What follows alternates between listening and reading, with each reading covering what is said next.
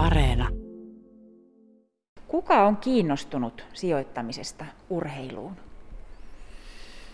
No, urheilu sydäminen, ehkä omassa elämässään taloudellisesti onnistunut henkilö.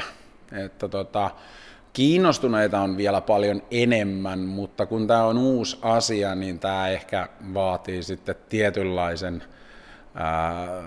varallisuuden, että koska tämä nyt ei näyttäydy eikä me halutakaan tästä, että tämä on varsinaisesti niin kuin varallisuuden hallinta, että joku sijoittaisi tähän pienen summan ja sitten hän vaurastuisi. Mutta, mutta kyllä tässä eh, tietysti on, on niin kuin ansaintalogiikkaa hiottu siihen, että, että sijoittaja saisi sitten pääomansa vuonna 2030 takaisin ja siihen laskettuna sitten tämmöisen pienen 4 prosentin tuoton, että nämä, nämä meidän niin sanotut enkelisijoittajat, niin ne, ne tietysti on, on aika isosti sijoittaa myös omasta sydämestään sitten nuoriin urheilijoihin. Mutta kuka tietää, se voi ollakin ihan, ihan hyvä takaisinmaksu tulevaisuudessa, että ei tässä ole mitään esteitä.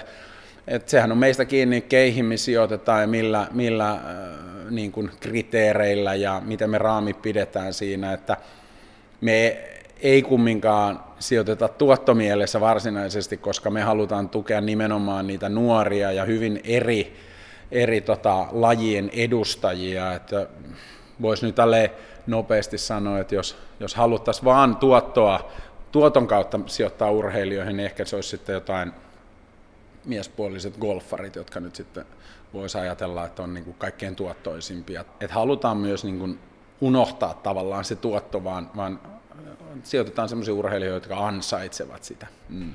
Mutta nyt olette valinnut teidän urheilijoiksi ja puhutte nimenomaan urheilijayrittäjistä. Joo.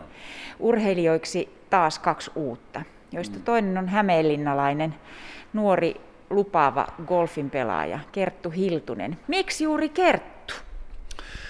No Kerttu on, Kerttu on yksi yksi lahjakkaimpia, yksi potentiaalisimpia ja erittäin hyvä tyyppi, yhteistyökykyinen, tiimi on yhteistyökykyinen ja, ja tota, kokenut, kokenut niin kuin monia, monia tota, hetkiä urheilussa, hyviä ja huonoja ja voittanut paljon ja nälkä on kova, määrätietoinen, analyyttinen ja, ja tota, monipuolisen urheilullisen taustan omaava urheilija ja, ja tota, sitten vielä tykkää, tykkää tota niin, niin kantaa vastuutakin ja tykkää kantaa vastuuta yrittäjänä. Että heidän pitää niin kuin ymmärtää rahoitusta hieman ja, ja rahan hintaa, osakassopimuksia, koska kumminkin niin kuin ei tämä ole mikään apuraha, tämä ei ole stipendi, vaan me sijoitamme ja vastikkeeksi me saadaan niin kuin tämän urheilijayrittäjän osakkeita. Ja, ja tota, mutta ehkä kaikkein määrävin tekijä totta kai on se urheilijan analyyttisyys, halu tai avoimuus uudelle tiedolle, määrätietoisuus, sinnikkyys, tietynlainen kokemus, ettei ihan tule niin, kuin, niin sanotusti äidin helmoista, vaan että on vähän nähnyt sitä, mitä se huippurheilijan arki on ja, ja, ja ehkä vähän saanut näpeillekin. Et sekin on niin kuin hyvä, että, että, että on niin kuin kokemuksia, että kaikki ei mennytkään niin kuin Strömsössä sanotaan, että tota, monta, monta monessa, mutta kyllä nämä on niin kuin minimissään puoli vuotta kestänyt tämä seuranta. että meillä on aika puolella, että me, aika tekee monesti tehtävänsä, että, että jos me katsotaan tuosta iltapäivälehtien tuloksia ja nuorten MM-kisoja, niin sitä helposti hullaantuu, että, että sitten ehkä nuorten MM-kisojen jälkeen puoli vuotta vuosi kertoo oikeasti, mihin ollaan menossa, sanotaanko näin. Minkä takia juuri nämä lajit ja miksi yksilölajit? Itse olet joukkueurheilija.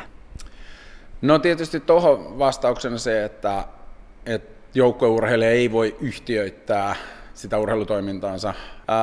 Ja sitten joukkueurheilussa on aika hyviä rakenteita kumminkin. Sitten tietysti päälajit meillä on semmoiset, lajissa pitää olla markkina-arvoa. Et sitten semmoiset lajit, missä on palkintorahoja, missä on kansainvälistä roolia, näkyvyyttä, ja, ja sitten tietysti meidän Suomen näkökulmastakin, niin ketkä ne lajit, jotka saa täälläkin näkyvyyttä ja minkä lajien edustajat, edustajilla on hyviä brändiarvoja. Mutta lueteltuna voisi sitten ajatella, että golf, tennis, alppihiihto, muut talvilajit, on se sitten mäkihyppy tai ampumahiihto, maastohiihto, yleisurheilu ehdottomasti ja, ja sitten ehkä, ehkä vaikeimpia lajeja on, on sitten nämä moottoriratsatus ja, ja, ja tämmöiset, joissa sitten kustannusrakenteet on ehkä meidänkin rahastolle niin kuin liian isoja. Että, että. No mitä urheilija siitä sitten saa, että hänet on tullut valituksi teidän tämmöiseksi nimikko-urheilijaksi? No osaamispääomaa tietysti meillä on iso ekosysteemi tässä, tässä ympärillä ja tietysti meidän hallintoyhtiössäkin on, on tota entisiä superurheilijoita, Tania Poutianen, Laura Lepistö, Hanna-Maria Hintsa, Tuumas Juhansson, Samppa Laajunen on ollut meillä hallituksen asiantuntijajäsenenä ja, ja tota, osaamispääomaa itsessään, mutta ehkä semmoinen rahoitus, joka on menestysriippumaton.